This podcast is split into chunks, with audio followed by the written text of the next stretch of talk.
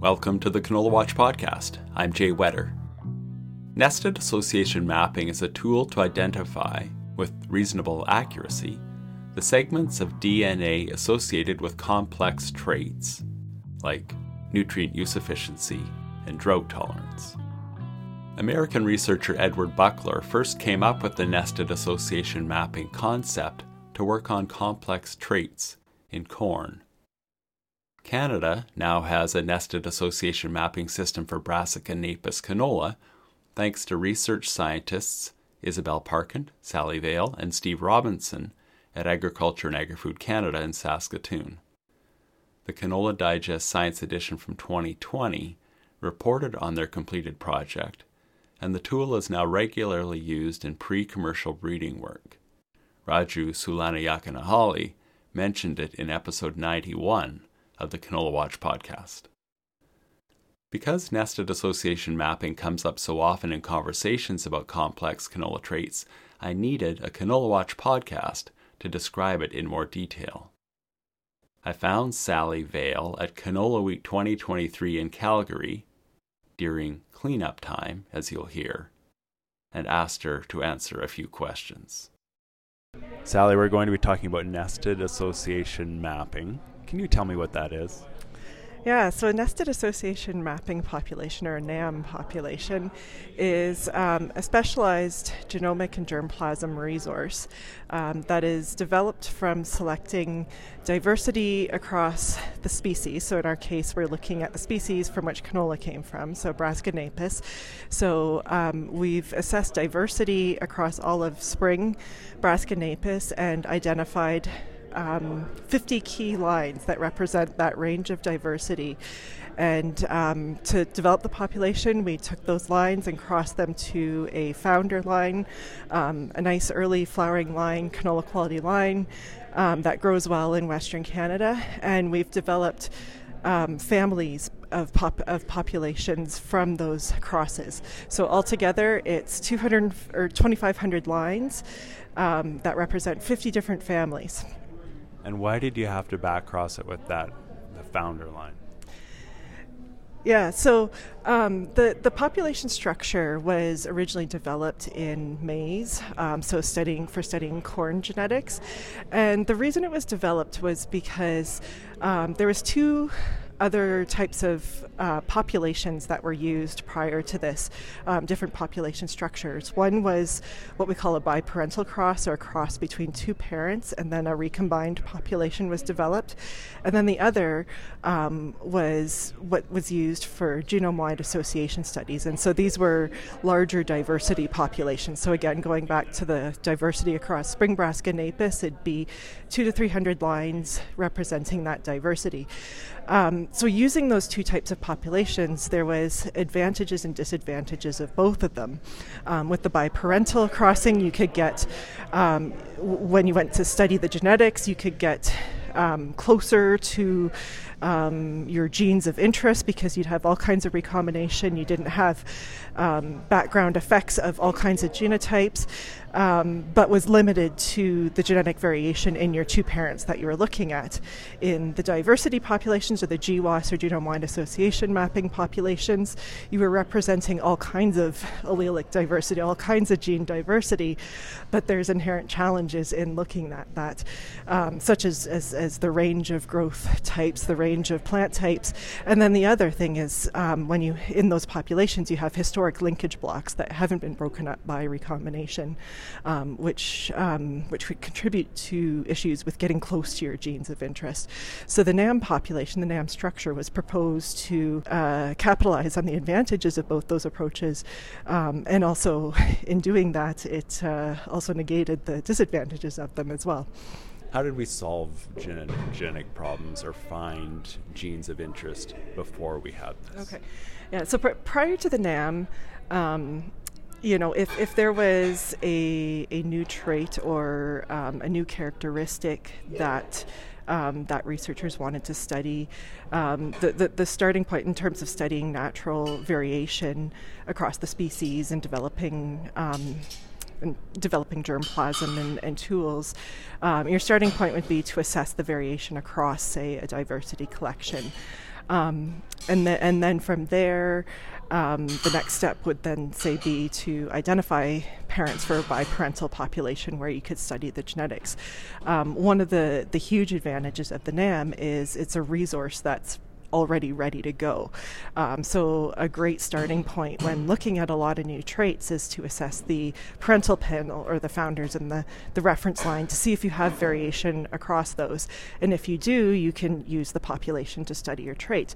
Um, because along with the population, there's um, extensive sequence information on the founders and, um, and core, sequ- core genomic information or SNP array um, information on all 2,500 recombined lines. So it's um, a really efficient way to do research and a great starting point to look for look at look at new traits. Well, let's use a few examples to help visualize what's going on here. So, can have you got a couple of recent research projects that have used the the NAM population?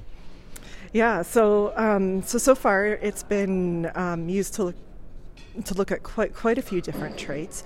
Um, it's been used to look at root and plant architecture um, differences. Um, it's been used to look at dormancy, seed and seedling vigor traits. Um, we're starting to use it to look at differences in nitrogen use efficiency and nitrogen uptake across the um, across the species. It's been used to study heat and drought. Um, we've used it to look at pod shattering and natural variation for pod shattering. Um, it's being used to look at um, brand new seed seed quality traits. Um, and it's also been um, used in insect tolerant um, insect tolerant studies. So looking for different to see if there's differences in in um, in different lines or genotypes in their tolerance to different insect pests. Pick one of those, and let's talk more about it. How how did the how did the NAM population help in finding that trait? Yeah, so the um, the one that's one of the most developed ones, rather than just like looking at um, general adaptation and, and kind of standard seed quality traits of the population. Um, but looking at a specific trait, um, we've been using the population to look at um, secondary seed dormancy. Um, so this this is a seed trait that is the underlying mechanism that's contributing to um, increased volunteer canola populations um, across the Canadian prairies. So it's the mechanism by which seed can stay dormant in the soil for up to 12 years.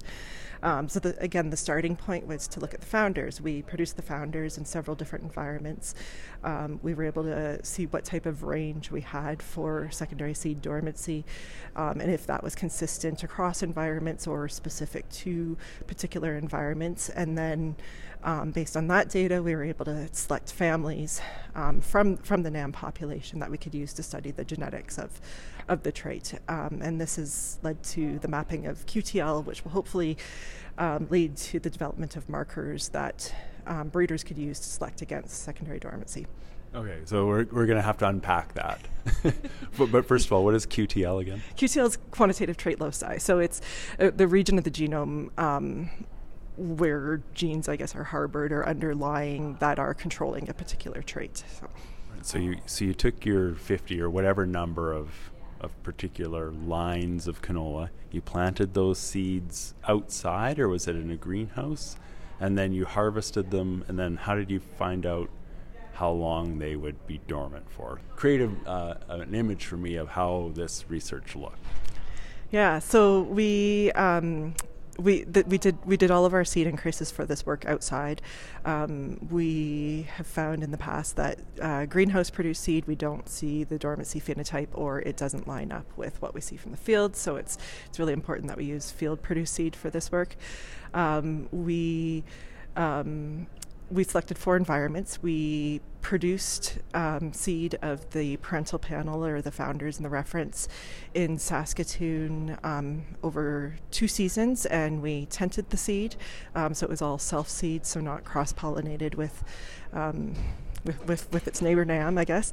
And, um, and then we also worked with a cooperator in Chile um, and used two different sites down there in a single season. And, and the reason we were interested in Chile was, um, was because that's where a, um, a lot of contra season work um, for canola, Canadian, Canadian canola industry happens. So there's infrastructure there to do it, plus it was representative. Um, so those were the initial four environments that we looked at. You harvested like a, a, handful of seeds or whatever from, from each of them.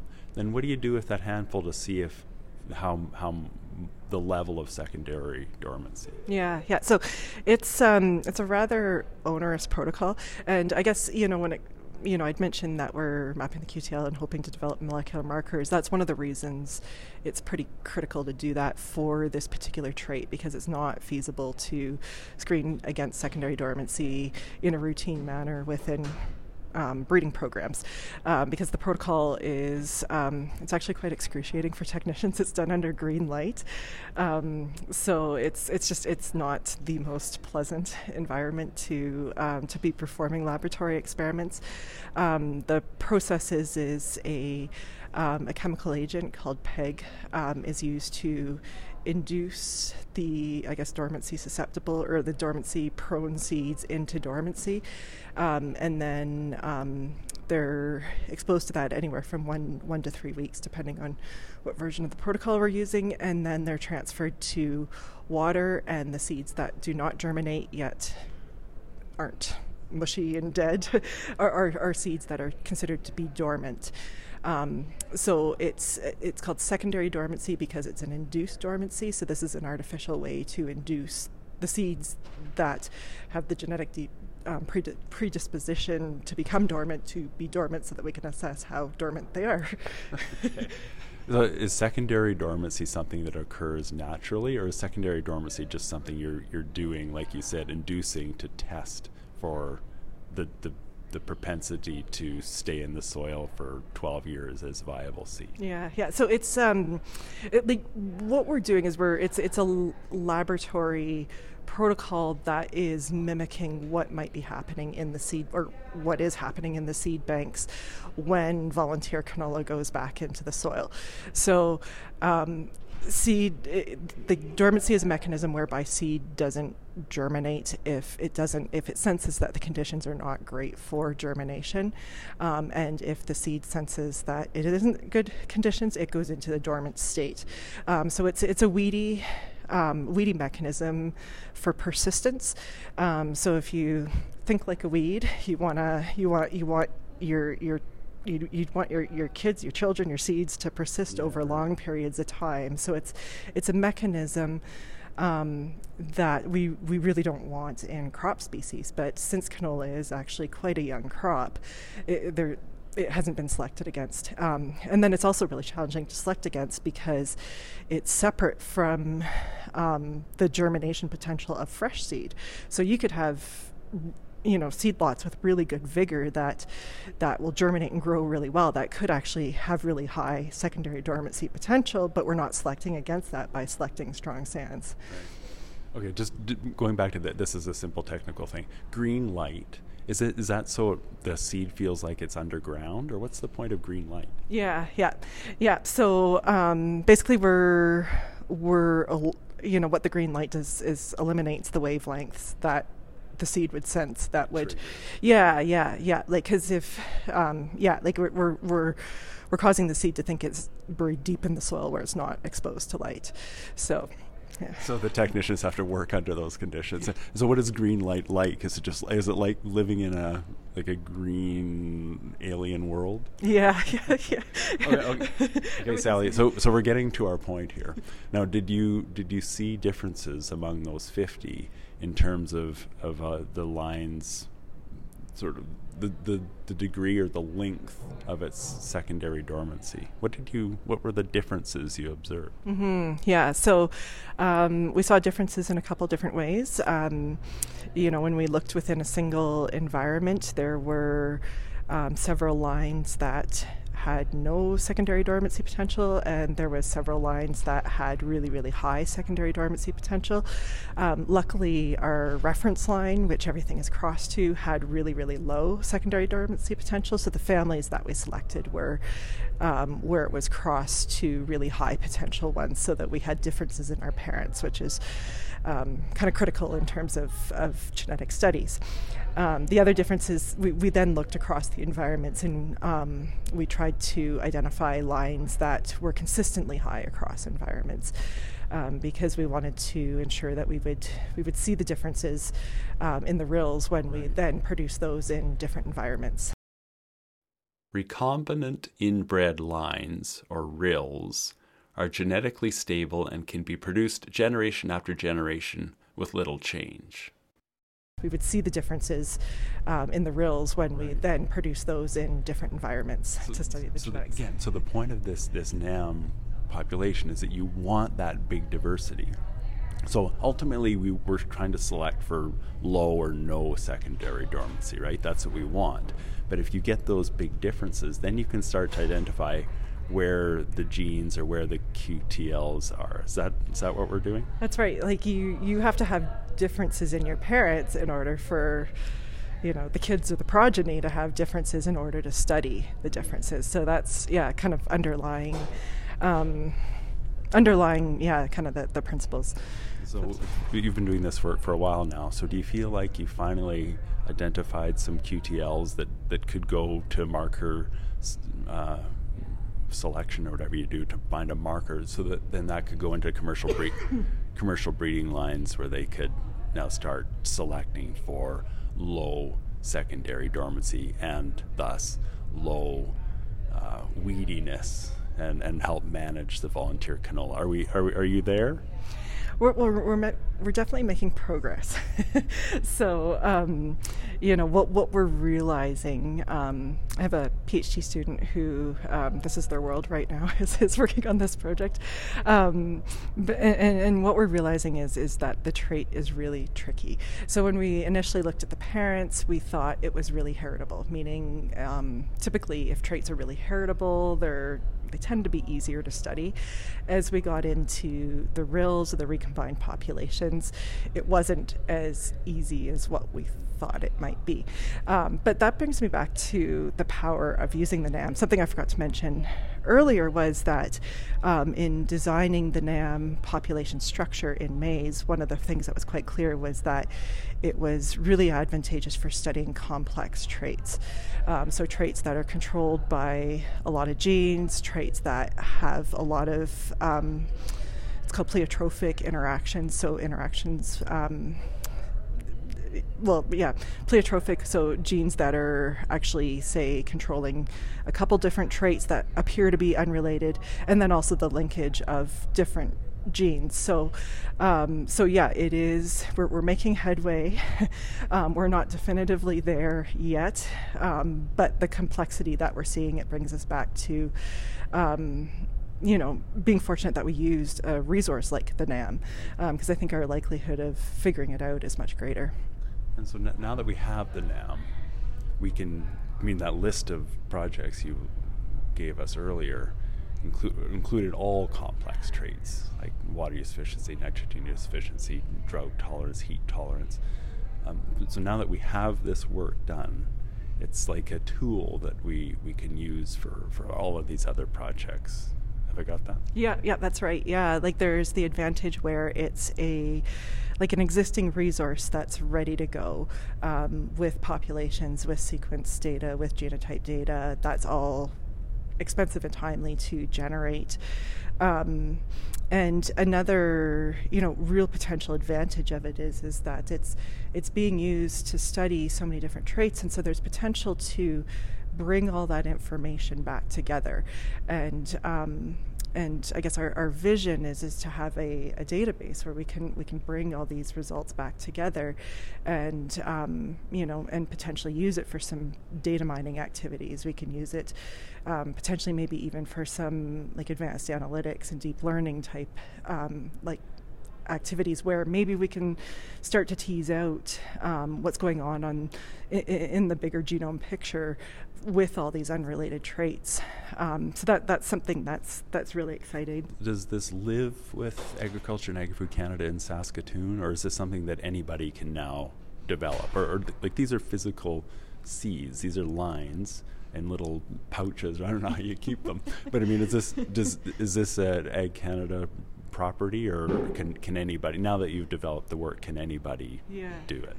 Yeah. So actually, and, and, and I, I, do want to give credit to. Um, the initial PI on this project too is Dr. Isabel Parkin, who's a world-renowned brassica genomicist, um, who who really led this and and brought um, myself on on this exciting train, and, and also Steve Robinson from um, Agriculture and Agri-Food Canada.